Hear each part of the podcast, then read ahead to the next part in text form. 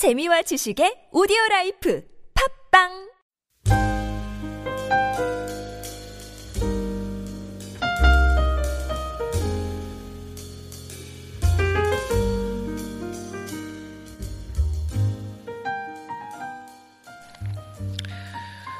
사랑하는 교우 여러분, 오늘부터 우리들이 느에미야서를 같이 묵상하게 되었습니다.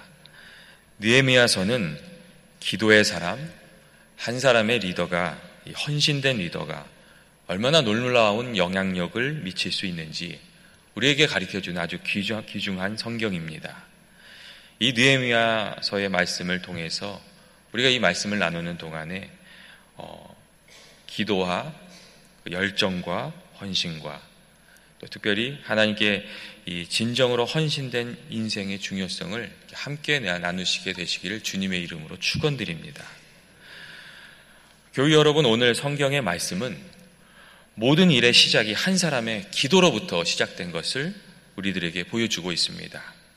그 기도는 자기 자신의 이익으로부터 시작된 것이 아니었고 어, 자기 자신을 넘어서 민족의 아픔을 자기 자신의 아픔으로 인식함으로부터 시작되는 그런 기도였습니다.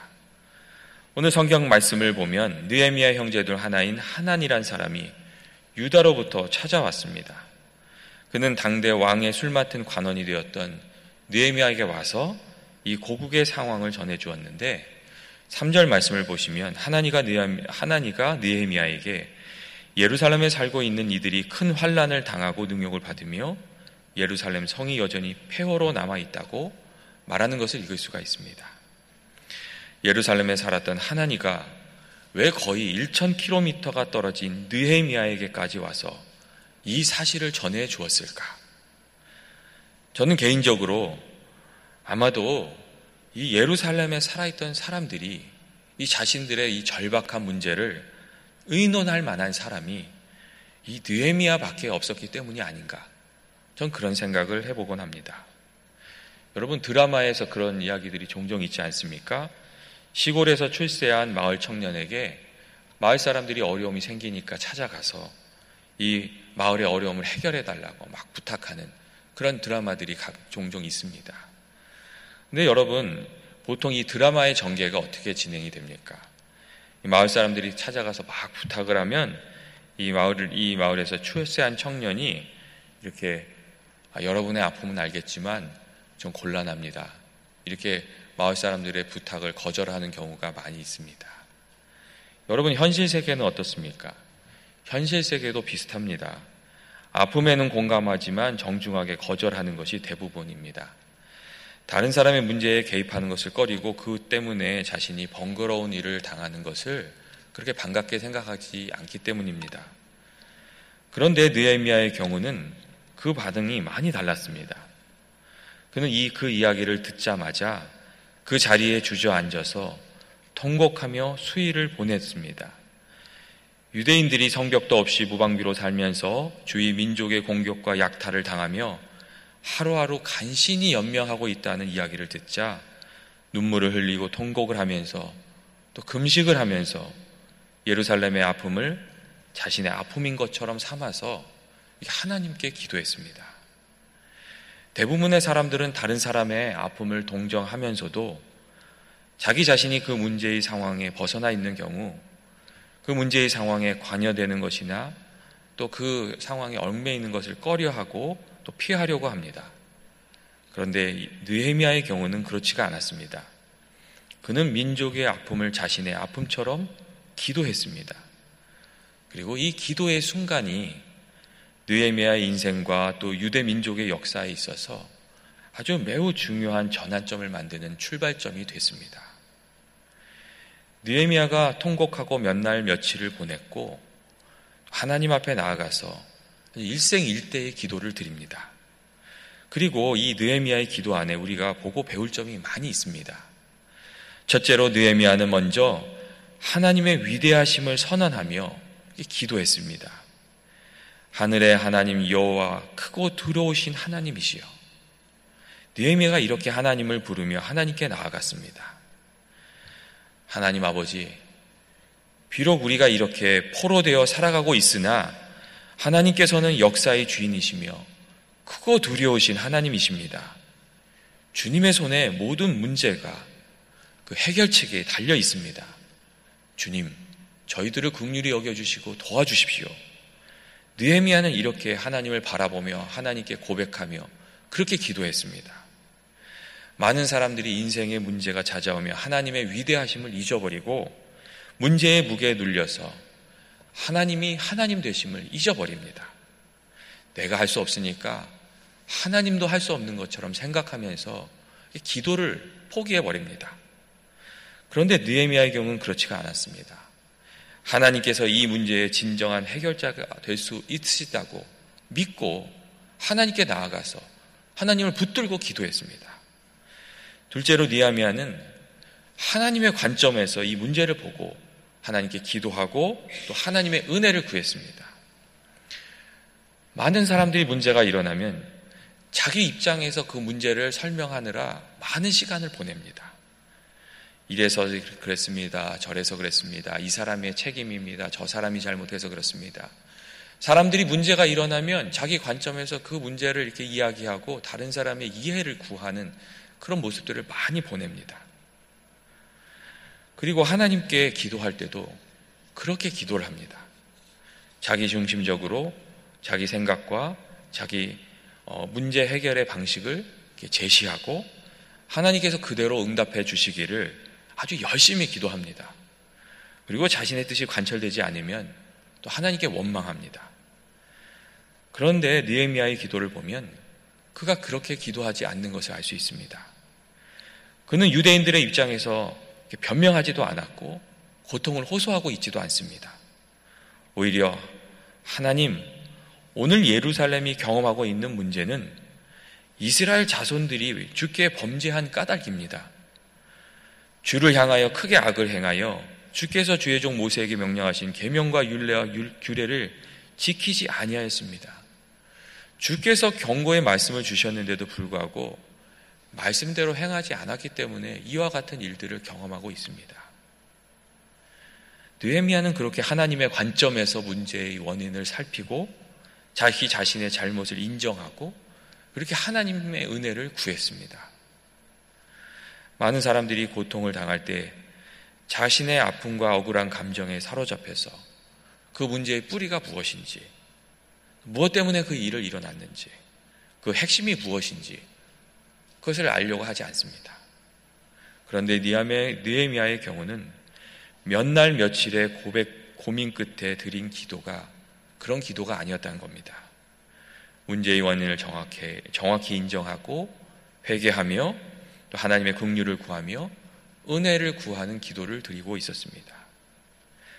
특별히 6절의 말씀에 이제 종이 주의 종들인 이스라엘 자손을 위하여 주야로 기도하오며 우리 이스라엘 자손이 주께 범죄한 죄들을 자복하오니 주는 기울이시며 눈을 여시사 종의 기도를 들으시옵소서. 이런 기도의 내용이 있습니다. 여러분 누가 시킨 것도 아닌데 니에미아가 스스로 기도의 짐을 지고 하나님께 나아가서 유대 민족의 죄를 회개하며 간구의 기도를 드리는 것을 우리가 볼 수 있습니다.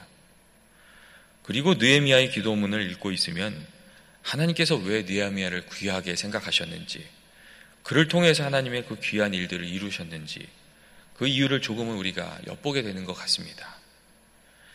예수님께서 우리의 죄악을 짊어지시고 하나님께 나아가 우리의 허물을 위하여 간청하셨던 것처럼 느에미아는 이스라엘의 죄악을 짊어지고 하나님께 나아가서 회개를 회개의 기도를 드리며 은혜를 구했습니다. 그리고 하나님께서 그 기도를 귀하게 받으셨던 것입니다.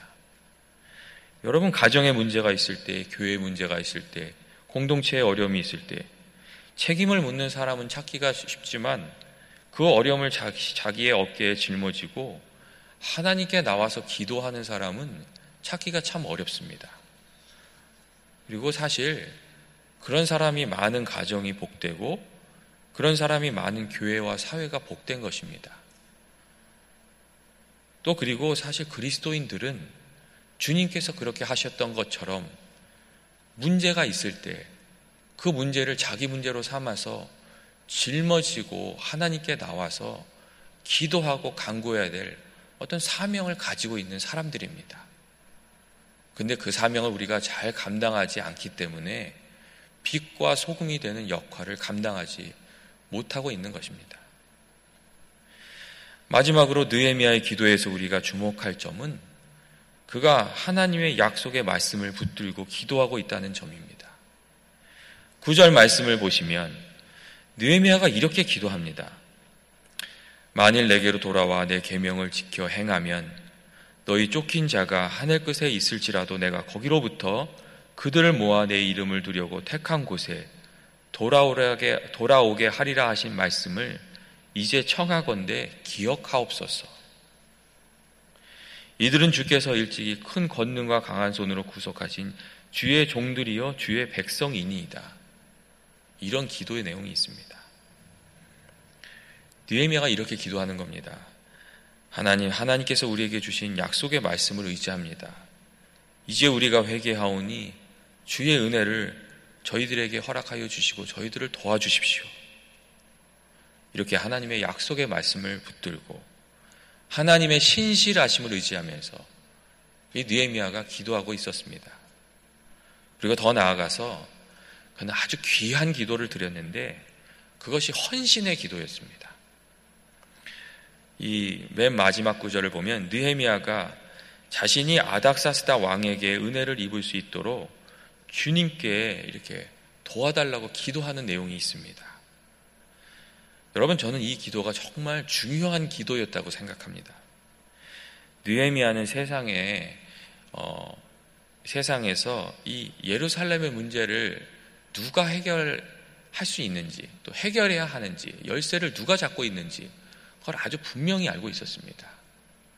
사실은 이 느헤미야가 기도를 드리기 전에 어, 아닥사스 왕이 예루살렘의 이 지역에서 올라온 편지를 받고 그 수년 전에 그 예루살렘 성병 재건하는 그 모든 공사를 이렇게 아닥사스 왕이 막았기, 막았습니다. 그거를 느헤미야가 잘 알고 있었습니다. 누가 이 문제를 해결할 수 있는 사람인지 그걸 잘 알고 있었고 그 문제를 해결하는 것이 얼마나 어려운 것인지도 알고 있었습니다. 왕이 한 번 내린 결정을 수년이 지난 후에 그걸 다시 뒤집어 엎는 그런 결정을 내리게끔 설득해야 되는 일이었기 때문입니다. 그리고 이 아닥사, 아닥사소다 왕이 성격이 그렇게 좋지 않은 사람이란 것도 느에미아는 그 옆에 있었기 때문에 잘 알고 있었습니다. 그런데 느에미아가 그 이야기를 듣고 아무리 생각해도 그 일을 할 만한 사람이 없는 겁니다. 그러니까 하나님께 이 헌신의 기도를 드리고 있습니다. 하나님, 제가 그 사람에게 은혜를 입을 수 있게 해 주십시오. 제가 이 일을 위해서 한번 헌신해 보겠습니다. 한번 제가 나가 보겠습니다. 그렇게 기도하고 있습니다. 그게 이 마지막 구절입니다. 그리고 저는 여기에 하나님께서 느헤미야를 붙들어서 귀한 일을 이루신 이유가 있었다고 저는 그렇게 생각합니다. 사랑하는 교우 여러분, 오늘 성경의 말씀이 우리들에게 무엇을 말씀해 주시고 있습니까? 절망적이고 소망이 없더라도 하나님을 믿고 기도하라고 그렇게 말씀해 주시고 계십니다. 또 하나님의 은혜를 구하기 전에 먼저 회개하면서 우리 안에 있는 맺혀 있는 문제를 하나님과 해결하라고 그렇게 가르쳐 주고 있습니다.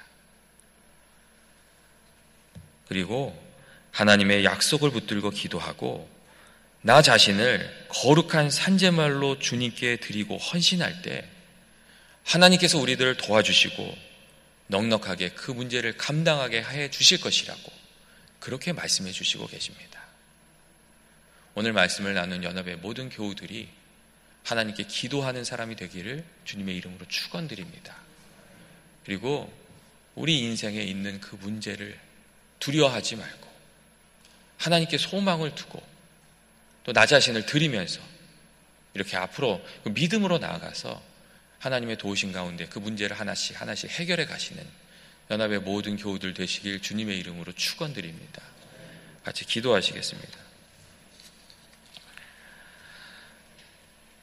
사랑이 많으신 하나님 아버지, 오늘 느헤미야의 기도를 통해서 우리에게 기도를 가르쳐 주시니 감사합니다. 저희들이 믿음으로 주님을 바라보며 기도하며 나아가게 하여 주시고 참 회개로 나아가게 하여 주시고 주의 약속을 붙들게 하시고 주의 뜻에 귀하신 뜻에 헌신하며 살아가게 하여 주시옵소서. 주의 부르심에 응답하여 빛과 소금이 되는 저희들 되게 하여 주시옵소서. 예수님의 이름으로 기도합니다. 아멘. 이 시간 같이 어, 중보 기도 드리도록 하겠습니다. 어, 오늘은